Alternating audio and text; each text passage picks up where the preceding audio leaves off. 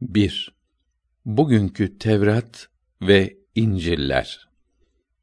Bugün dünyada Allahü Teala'nın varlığına inanan üç büyük din vardır. Yahudilik, Hristiyanlık ve İslamiyet. Dünyada tahminen 900 milyon Hristiyan, 600 milyon Müslüman ve 15 milyon Yahudi bulunduğu 1979 senesi milletler arası istatistiklerinde yazılıdır. Geriye kalan insanlar 2 milyardan fazla ya Allah mefhumu bilmeyen Buda, Hindu, Brahman ve benzeri dinlere mensup bulunmakta veya putlara, ateşe, güneşe tapmakta yahut hiçbir dini kabul etmemektedir. Son günlerde Amerikan neşriyatında Müslümanların 600 milyon değil 900 milyon olduğu bildirilmektedir. Nihayet Roma'da bulunan Cesi Centro Editoriale Studi Islamici İslam Taharriyatı ve Neşriyatı Merkezi'nin 1980 yılındaki neşriyatına göre dünyada Asya'da 592,3 milyon, Afrika'da 245,5 milyon, Avrupa'da 21 milyon, Amerika ve Kanada'da 6 milyon, Avustralya'da 0,5 milyon olmak üzere 865,3 milyon Müslüman bulunmaktadır. The Muslim Educational Trust İslam Merkezi'nin 1984 senesindeki İngilizce neşrettiği İslam kitabında dünyadaki Müslümanların miktarının 1 milyar 57 milyon olduğu bildirilmekte. 46 İslam devletinde ve diğer dünya devletlerindeki Müslümanların miktarları verilmektedir. Bu miktarın her sene artmakta olduğunu istatistikler göstermektedir. Nüfusunun yüzde ellisinden fazlası Müslüman olan devletlerin sayısı ise 57'yi bulmaktadır. 21. asra girdiğimiz bu günlerde insanların içinde hala puta tapanların bulunması acınacak bir haldir. Bunun yanında Allahü Teala'nın varlığına iman eden üç büyük dine mensup olanların bir kısmı da inançlarını tamamen kaybetmiştir. Çünkü onların ellerinden tutan hakiki mürşit kalmamıştır. İlm ve fen öğrenerek yetişen gençleri din ve fen bilgilerinden mahrum, cahil din adamları vasıtasıyla din sevgisine kavuşturmak imkanı yoktur. Onları saadete kavuşturabilmek için zamanımızın fen bilgilerinde mütehassıs, açık fikirli, dinini iyi bilen rehberlere ihtiyaç vardır. Biz bu kısımda tamamiyle bir taraf olarak hakiki Allah dinini arayıp bulmak ve dünyada bulunan iki büyük kitabın yani bugünkü Tevrat ve İncil'ler ile Kur'an-ı Kerim'den hangisinin hakiki Allah kitabı olduğunu ilmi usullerle tetkik ve tespit etmek ve bu hususta tereddüde düşen kimselere doğru yolu göstermek istiyoruz. Okuyucularımız şuna emin olsunlar ki bu tetkikler yapılırken tamamen bir taraf olarak hareket edilmiştir. Tetkik ettiğimiz iki büyük din kitabı Kitab-ı Mukaddes yani Tevrat ve bugünkü İncil'ler ile Kur'an-ı Kerim'dir. Ahdi Atik ismi altında Kitab-ı Mukaddes'e ilave edilmiş olan Tevrat da İncil ile birlikte tetkik edilmiştir. Yani tetkik için ele aldığımız kitap bugün Hristiyan aleminde Kitab-ı Mukaddes, Evangelium ismi altında hakiki İncil'in yerine konmuş olan kitaplardır. Kitab-ı Mukaddes tek kitap değildir. İçinde evvela Ahdi Atik, eski ahd kısmı vardır. Ahdi Cedid, yeni ahd denilen ikinci kısmı ise Matta, Markos, Luka ve Yuhanna'nın yazdığı İncil kitaplarını ve Luka'nın Resullerin İşleri kitabı ve havariler ile Pavlos'un, Yakub'un, Petrus'un, Yuhanna'nın yazdıkları mektupları ile Vahiy kitabını ihtiva etmektedir. Ahdi Atik üç kısımdan müteşekkildir. Birinci kısım Musa aleyhisselama indirilen Tevrat zannedilen beş kitap olup Tekvin, Çıkış, Levililer, Sayılar ve Tesniyedir. İkinci kısım Nevim yani peygamberlerdir. Bu kısımda ilk peygamberler ve son peygamberler olmak üzere ikiye ayrılır. Bunlar Yeşu, hakimler, Samuel, melikler, İşaya, Yeremya, Hezekiel, Hoşea, Yoel, Amos, Obadya, Yunus, Mika, Nahum, Habakkuk, Sefanya, Haggay, Zekeriya ve Malaki'dir. Üçüncü kısım Ketuvim yani kitaplar, yazılardır.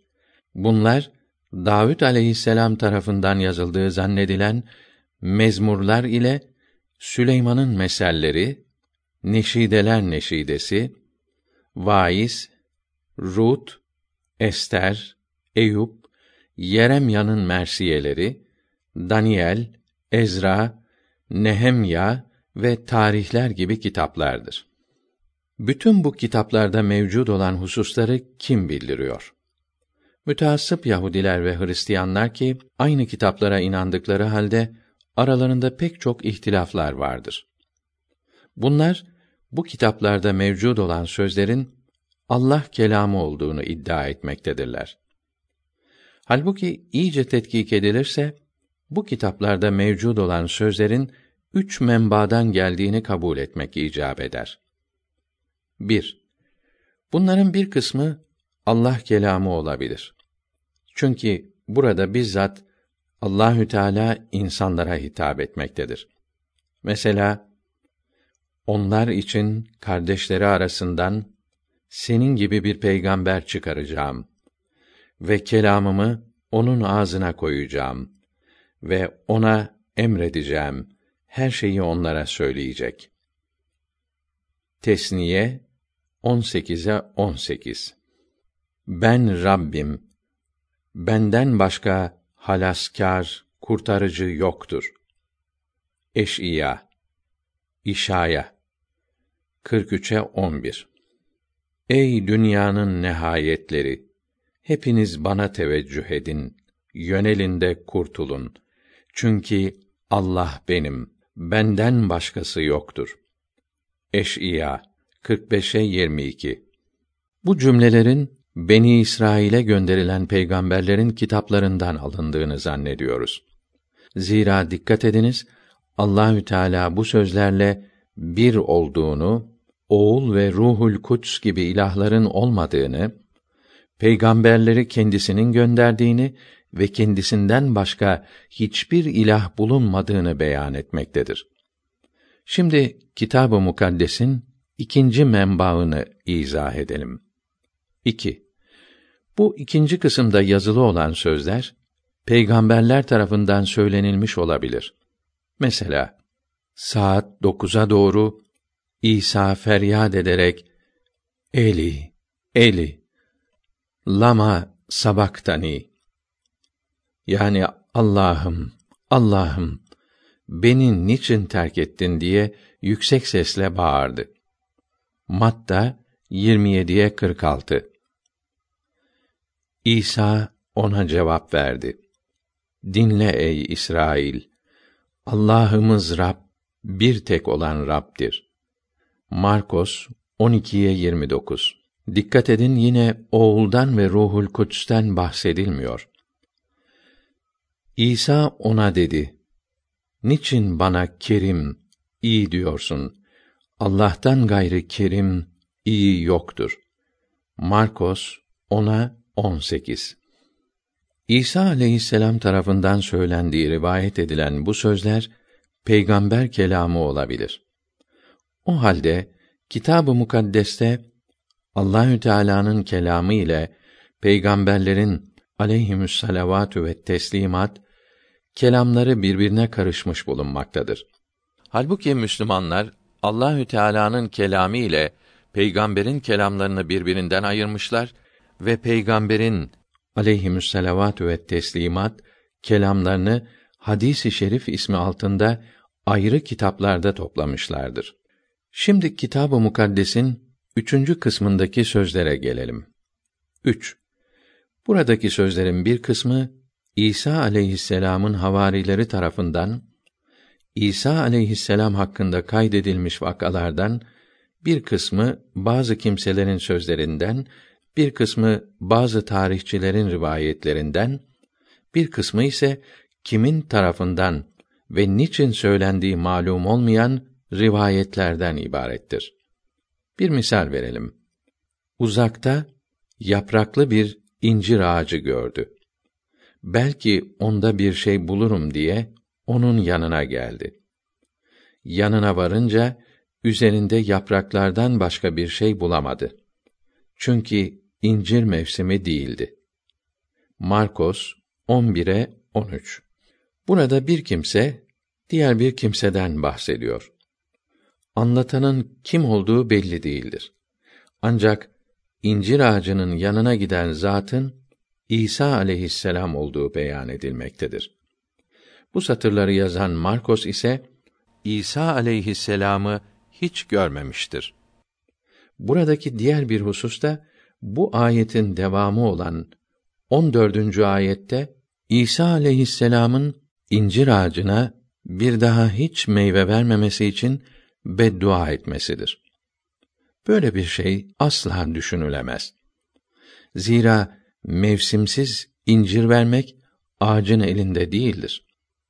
Bir peygamberin Allahü Teala'nın yarattığı aciz bir ağaca mevsimsiz meyve vermediği için beddua etmesi akla, ilme, fenne ve dinlere zıttır. Bugün elde bulunan Kitab-ı Mukaddes'in büyük bir kısmında kim tarafından söylenildiği bilinmeyen fakat muhakkak insan sözü olduğu hemen anlaşılan sözler çoktur. Bunları Allah kelamı olarak kabul etmenin imkanı yoktur. Şimdi lütfen elimizi kalbimizin üzerine koyarak iyice bir tefekkür edelim. İçinde bir kısım Allah kelamı, bir kısım peygamber sözü, fakat büyük bir kısmı insanların muhtelif rivayetleri bulunan bir kitap Allah kelamı olarak kabul edilebilir mi? Hele insan sözü olan kısımlarında türlü türlü yanlışlıklar bulunması, aynı hususu anlatanların birbirinden çok farklı ifadeleri, verilen rakamların birbirini tutmayışı ki bunlardan aşağıda bahsolunacak yanlışlar gösterilecektir. Bugünkü Tevrat ve İncil'lerin tamamiyle bir insan eseri olduğunu açıkça ispat etmektedir. Müslümanların kitabı olan Kur'an-ı Kerim'de Nisa suresinin 82. ayeti kerimesinde mealen onlar hala Kur'an-ı Kerim'in Allah kelamı olduğunu ve manasını düşünmeyecekler mi? Kur'an-ı Kerim Allah kelamıdır. Eğer böyle olmasaydı içinde muhakkak ihtilaflar bulunurdu buyurulmuştur. Bu ne kadar doğru bir sözdür. Kitab-ı Mukaddes'te bulunan ayrılıklar onun bir insan eseri olduğunu göstermektedir. Aşağıda ayrıca anlatacağımız gibi Tevrat ve İncil'ler birçok defalar dini heyetler, sinot, meclisi ruhaniler tarafından tetkik edilmiş, tasih edilmiş, değiştirilmiş, ıslah edilmiş, kısaca şekilden şekle girmiştir. Allahü Teala'nın kelamı tasih edilebilir mi? Kur'an-ı Kerim vahyolduğu günden bugüne kadar bir tek harfi dahi değişmemiştir. Kur'an-ı Kerim bahsinde göreceğiniz gibi bu hususun temini için her türlü çareye başvurulmuştur. Kur'an-ı Kerim'in bugüne kadar değişmeden geldiğini en mutaassıp Hristiyan din adamları bile hasetlerinden çatlayarak itiraf etmektedirler. Allah kelamı böyle olur. Hiç değişmez. Bugünkü İncil'lerin Allahü Teala'nın kelamı mı yoksa insan eseri mi olduğu hakkında sözü Hristiyan din ve fen adamlarına bırakalım. Moody İncil Enstitüsü'nden Dr. Graham Scroggie İncil Allah kelamı mıdır? adlı kitabının 17. sayfasında diyor ki: Evet, Kitab-ı Mukaddes insan eseridir. Bazı kimseler neden olduğunu anlamadığım sebeplerden ötürü bunu inkar etmektedirler. Kitab-ı Mukaddes insanların dimağında teşekkül etmiş, insanlar tarafından insan dili ve insan eliyle yazılmış ve tamamen insan karakteri taşıyan bir eserdir. Kenneth Craig, Hristiyan din adamı olmasına rağmen şöyle demektedir. Kitab-ı Mukaddes'in ahdi cedid kısmı Allah sözü değildir. Burada doğrudan doğruya insanların anlattıkları hikayeler ve herhangi bir işin nasıl yapıldığını gören insanların görgü şahitliği vardır. Sırf insan sözü olan bu kısımlar kilise tarafından insanlara Allahü Teala'nın kelamı gibi nakledilmektedir. Teolog Profesör Geyser Kitab-ı Mukaddes Allah kelamı değildir. Fakat buna rağmen kutsal bir kitaptır demektedir. İncil'de yazılı hususlara bilhassa Allah, Oğul ve Ruhul Kuds gibi üçlü Tanrı'ya inanmayan papalar bile zuhur etmiştir. Bunlardan biri olan Papa Honorius, üçlü Tanrı'yı katiyetle reddettiği için ölümünden 48 sene sonra İstanbul'da toplanan Ruhban Meclisi tarafından miladi 680 senesinde resmen lanetlenmiştir. İsa aleyhisselam'ın havarilerinden biri olan ve Pavlos ile birlikte Hristiyan dinini neşretmek için seyahatler yapmış bulunan Barnabas'ın yazdığı İncil ise birdenbire yok edilmiş ve bu İncil'de yazılı olan İsa aleyhisselam benden sonra bir peygamber daha gelecek. Onun ismi Muhammed sallallahu teala aleyhi ve sellem olacak ve size birçok şeyler öğretecektir dedi. Hakikati mutaassıp Hristiyanlar tarafından gizlenmiştir. Bu hususta daha geniş bilgiyi bu kitabın Müslümanlık ve Hristiyanlık kısmında bulabilirsiniz. Demek oluyor ki bugünkü kitabı mukaddes hakkında bütün garplı ilim adamlarıyla birlikte vereceğimiz karar şudur. Kitab-ı Mukaddes Allah kelamı değildir. Allah kelamı olan hakiki Tevrat ve İncil bugünkü şekliyle tamamen başka bir kitap haline dönüşmüştür. Bugünkü İncil'de Allah kelamı olması düşünülebilen sözler yanında başka kimseler tarafından ilave edilen birçok sözler, tahminler, rivayetler ve hikayeler vardır. Hele üçlü Tanrı'dan bahseden kısımlar imanın esası olan Allah birdir akidesine ve insanların aklı selimlerine hiç uymayan iddialardır. Tevrat ve İncil Yunancaya ve Latinceye tercüme edilirken o zamana kadar yüzlerce tanrısı olan putperest Romalılar ve Yunanlılar tek tanrıyı çok az görerek onu çoğaltmak istemişlerdir. Bazı alimlere göre hakiki İncil'deki tek Allah itikadının Yunanca tercümede üçe çıkarılmasına Yunanlıların Eflatun felsefesine bağlı olmaları sebep olmuştur. Eflatun felsefesi her şeyi üçe böler. Mesela edep üç his kuvvetine dayanır. Ahlak, akıl ve tabiat. Tabiat da nebat, hayvan ve insan olarak üçe ayrılır. Eflatun esasta dünyayı yaratan kudretin tek olduğunu düşünmekle beraber onun iki yardımcısı daha olabileceğini ileri sürmüştür. Bu da teslis, üçlü tanrı fikrinin doğmasına sebep olmuştur. Bu nazariyeyi kabul eden birçok tarihçi vardır. Halbuki bugünkü Tevrat ve İncil'lerde bile birçok yerlerinde aşağıda göreceğiniz gibi Allah benim, Allah tektir, benden başka Allah yoktur sözleri bulunmaktadır. Bugünkü kitab-ı mukaddesler bile zorla içine sokuşturulan üç tanrı akidesini, itikadını reddetmektedir. Bu üç tanrı fikrinin tercüme hatası olduğu da iddia edilmektedir. Bilhassa son günlerde üçlü tanrıya artık hiçbir kimsenin inanmadığını gören Hristiyan kilisesi baba ve oğul kelimelerinin büsbütün başka manalara geldiğini öne sürmekte ve tek Allah inancı üzerinde durmaktadır. Aşağıda bu tercüme meselesini tekrar ele alacağız. Bugünkü Tevrat ve İncil'lerin Allah kelamı olmadığı anlaşıldığı ve birçok Hristiyanlar da bunu bildirdikleri halde hala bazı mutaassıp Hristiyanlar İncil'in her sözü Allah kelamıdır diye iddia etmektedirler. Bu gibi mütehassıplar için ancak şu sözleri söyleyebiliriz. Bakara suresinin 18. ayeti kerimesinde mealen onlar hakkı dinlemekten ve kabulden sağırdırlar. İmanı ve hakkı söylemeyen dilsizdirler. Doğru hak yolu görmeyen kördürler. Bu hallerinden rücu edip doğru yola dönmezler buyurulmuştur.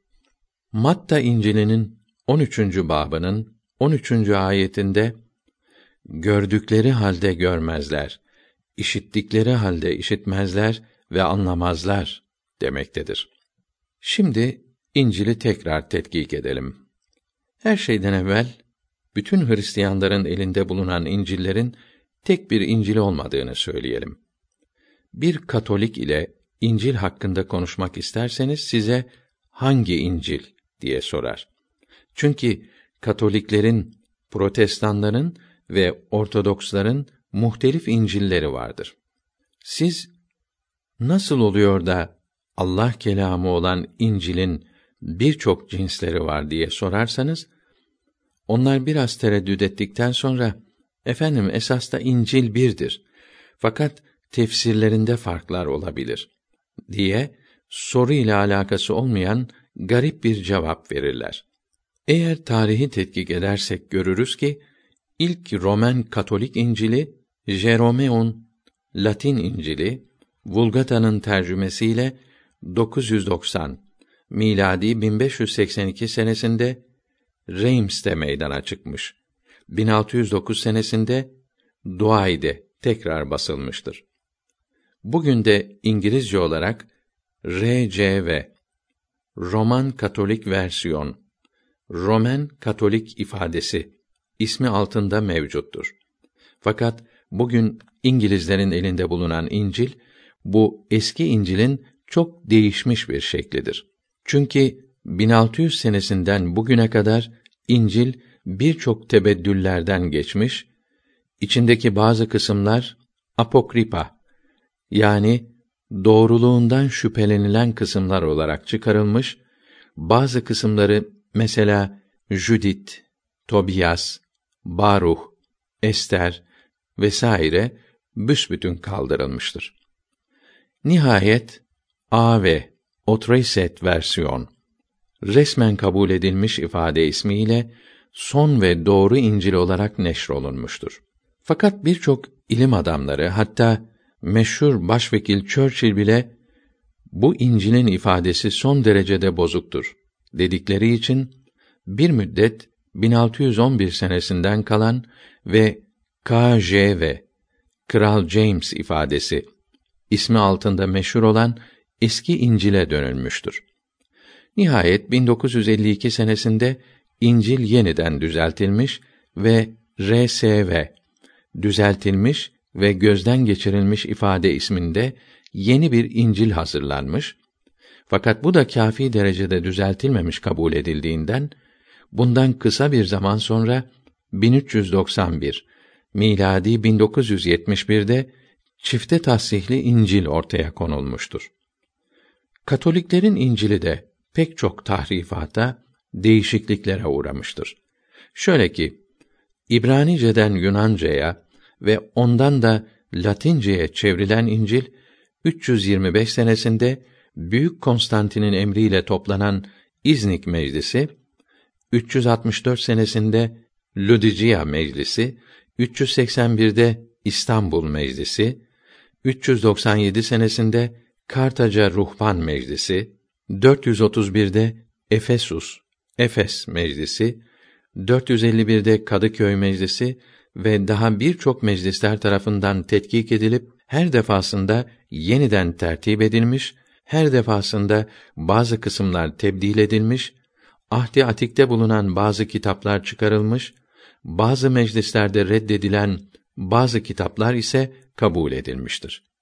Fakat 930 miladi 1524 senesinde protestanlık meydana çıkınca bu kitaplar tekrar incelenmiş, yine değişiklikler yapılmıştır. Bütün bu müddet zarfında pek çok Hristiyan din adamı yapılan tercüme ve değişikliklere itiraz etmiş, Kitab-ı Mukaddes'in bazı kısımlarının ilave edildiğini ileri sürmüşlerdir. Yukarıda da bahsettiğimiz gibi İncil'in en eski şekli olan İbranice nüshasından yanlış tercüme edildiğini iddia edenler çok haklıdırlar. Zira İbranice'de baba kelimesi yalnız bir çocuğun kendi babası değil, aynı zamanda hürmete layık büyük bir şahsiyet manasına da gelmektedir.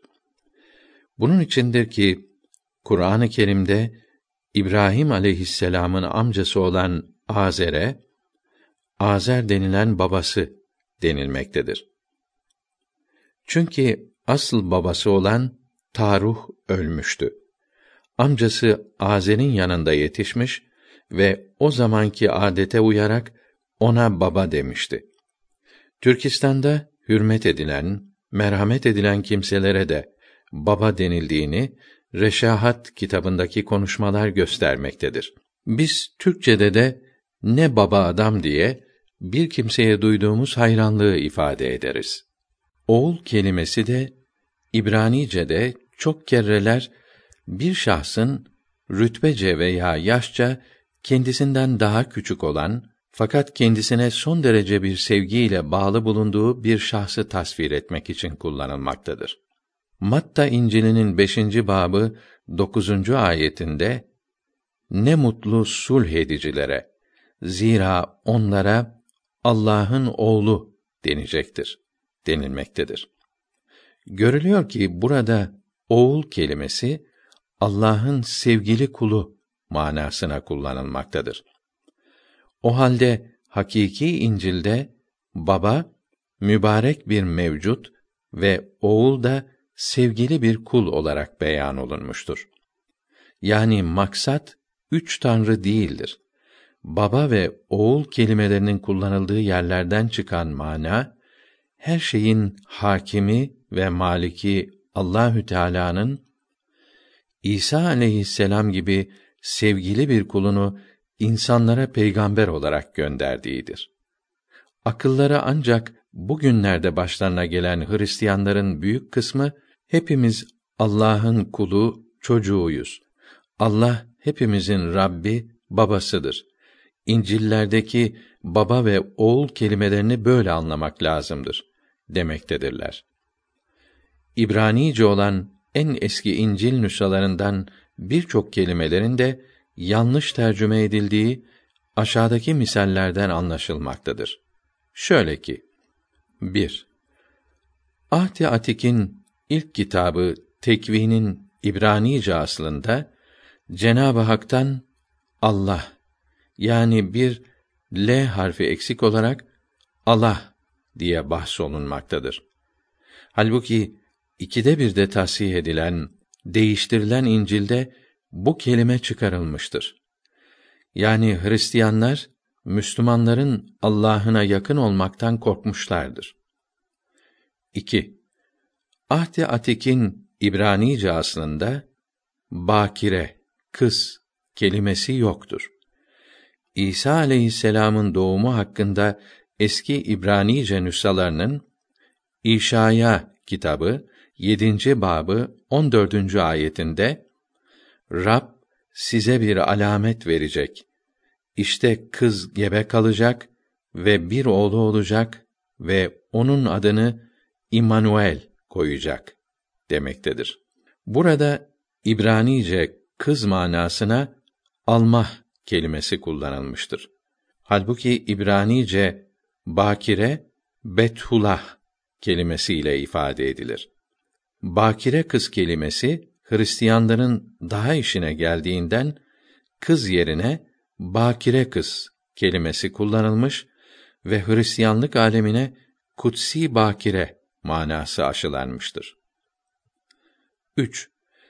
Koyu müteasıp İngiliz papazları daha ileriye giderek Yuhanna İncil'inin üçüncü babının 16. ayetindeki Zira Allah dünyayı o kadar sevdi ki biricik oğlunu yani çok sevdiği kimseyi verdi.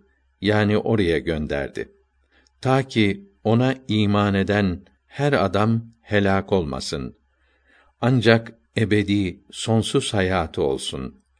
Cümlesini zira Allah dünyayı o kadar sevdi ki kendisinin doğurmuş olduğu biricik oğlunu verdi. Ta ki ona iman eden herkes helak olmasın, ancak ebedi hayatı olsun. Şekline sokmak bedbahtlığında bulunmuşlardır. Burada İngilizce begotten kelimesini kullanmışlardır ki bu kelime doğrudan doğruya doğurmuş manasına gelir. Halbuki bugünkü Kitab-ı Mukaddes'in birçok yerlerinde Allahü Teala'nın bir olduğu, İsa aleyhisselam'ın ise peygamber olarak gönderildiği yazılıdır. Bunların bir kısmını aşağıda zikrediyoruz. Dinle ey İsrail! Allah'ımız Rab bir olan Rab'dir. Markus 12'ye 29. Allah birdir. Ondan gayrı yoktur. Markus 12'ye 32. Tesniyenin dördüncü babının 39. ayetinde ve bugün bil ve yüreğine koy ki yukarıda göklerde ve aşağıda yerde Rab o Allah'tır. Başkası yoktur demektedir. Tesniyenin altıncı babının dördüncü ve beşinci ayetlerinde ise Rab bir olan Rab'dir ve Allah'ın olan Rabbi bütün kalbinle ve bütün canınla ve bütün kuvvetinle seveceksin demektedir. Yine Tesniye'nin 32. babının 39. ayetinde de Şimdi görün ki ben ben oyum ve nezdimde başka ilah yoktur demektedir. İşaya'nın 40. babının 25 ve 26. ayetlerinde Beni kime benzeteceksiniz ki ben ona müsavi olayım? Kuddüs olan Allah diyor. Gözlerinizi yukarı kaldırın ve görün. Bunları gökleri kim yarattı demektedir. Yine İşaya'nın 43. babının 10. ve devamındaki ayetlerinde Rab diyor: Siz şahitlerim ve seçtiğim kulumsunuz. Ta ki bilip bana inanasınız ve benim o olduğumu anlayasınız. Benden önce Allah olmadı ve benden sonra olmayacak. Ben, ben Rabbim ve benden başka kurtarıcı yoktur. Rab diyor ve ben Allah'ım demektedir. Yine İşaya'nın 44. babının 6. ayetinde Rab diyor: İlk benim ve son benim ve benden başka Allah yoktur demektedir. Yine İşaya'nın 45. babının 5. ayetinde Rab benim ve başkası yoktur. Benden başka Allah yoktur demektedir. Yine İşaya'nın 45. babının 18. ayetinde çünkü gökleri yaratan Rab dünyaya şekil veren ve onu yaratan, onu pekiştiren ve onu boşuna yaratmayan üzerinde oturulsun diye ona şekil veren Allah şöyle diyor: Rab benim ve başkası yoktur demektedir. Aynı babın 21 ve 22. ayetlerinde ise ben Rab değil miyim ve benden başka Allah yoktur. Benden başka hak Allah ve kurtarıcı yoktur. Ey yeryüzünde olanlar! Hepiniz bana dönünüz de kurtulun. Çünkü Allah benim ve başkası yoktur demektedir. Yine İşaya'nın 46. babının 9. ayetinde ise Allah benim, başkası yoktur. Ben Allah'ım ve benim gibisi yoktur demektedir. İsa aleyhisselam'ın peygamber olduğuna dair İncillerden beyanlar. Matta İncil'inin 21. babının 10. ve 11. ayetlerinde İsa Yeruşalim'e, Kudüs'e vardığı zaman bütün şehir bu kimdir diyerek sarsıldı ve kalabalıklar Galile'nin Nasıra şehrinden İsa peygamber budur dediler demektedir. Yuhanna İncil'inin 5. babının 30. ayetinde İsa dedi ki: Ben kendiliğimden bir şey yapamam. İşittiğime yani bana verilen vahye göre hükmederim. Kendi irademi bir şeyi yaptırmak arzusu değil, ancak beni gönderenin yani Allah'ın iradesini ararım demektedir. Matta İncil'inin 13. babının 57. ayetinde İsa aleyhisselam onlara bir peygamber kendi vatanından ve evinden gayrı yerlerde de itibarsız değildir dedi demektedir. Yuhanna İncil'inin 8. babının 26. ayetinde Beni irsal eden, gönderen Allah'tır. Ben dünyaya ancak ondan işittiklerimi söylerim demektedir. Yuhanna İncil'inin 14. babının 24. ayetinde İşittiğiniz sözler benim değil, ancak beni gönderen babanındır. Yani büyük bir varlık olan Allah'ındır demektedir. Yuhanna İncil'inin 17. babının 3. ayetinde Ey baba, ebedi hayat, cennet hayatı, hakiki bir Allah olan seni ve gönderdiğin İsa Mesih'i bilmektir demektedir. Yuhanna İncil'inin 14. babının 28. ayetinde İsa aleyhisselam'ın baba benden büyüktür dediği yazılıdır. Resullerin işlerinin ikinci babının 22. ayetinde Ey İsrail erleri bu sözleri dinleyin. Nasıralı İsa'yı ve onun tarafından tasdik edilmiş olan adamı siz kendiniz de bilirsiniz demektedir.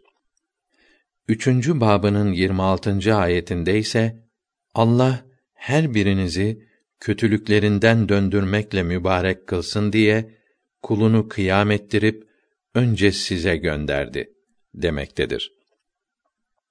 Dördüncü babının 30. ayetinde de mukaddes kulun İsa'nın ismiyle alametler ve harikalar olsun diye demektedir. Bu ayetlerde İsa aleyhisselam'ın peygamberliği ve Allahü Teala'nın vahyetmesiyle konuşmuş olduğu açıkça bildirilmektedir. Bütün bu cümleler bugün Hristiyanların elinde bulunan Kitab-ı Mukaddes'ten alınmıştır. Yani ne kadar değiştirilirse değiştirilsin, hala bugünkü Tevrat ve İncil'lerde muhakkak hakiki İncil'den kalma doğru sözler bulunmaktadır. Allahü Teala'nın İsa aleyhisselam'ı Allah'ın oğlu olarak göstermek isteyenlere hatta bu maksat ile Tevrat ve İncil'deki cümleleri değiştirmek küstahlığında bulunanlara karşı ne kadar gazaba geldiği Kur'an-ı Kerim'de Meryem suresinin 88 93. ayetlerinde mealen şöyle beyan buyurulmuştur. Yahudiler ve Hristiyanlar Rahman çocuk edindi dediler. Ey Resulüm, sen onlara de ki, ortaya büyük bir yalan attınız. İsnad ettikleri o sözden neredeyse gökler paralanacak, yer yarılacak, dağlar dağılacaktı. Halbuki Rahman'ın çocuk edinmesi onun azametine layık değildir. Çünkü göklerde ve yerlerde hiçbir kimse yoktur ki Rahman'a kul olarak gelici olmasın.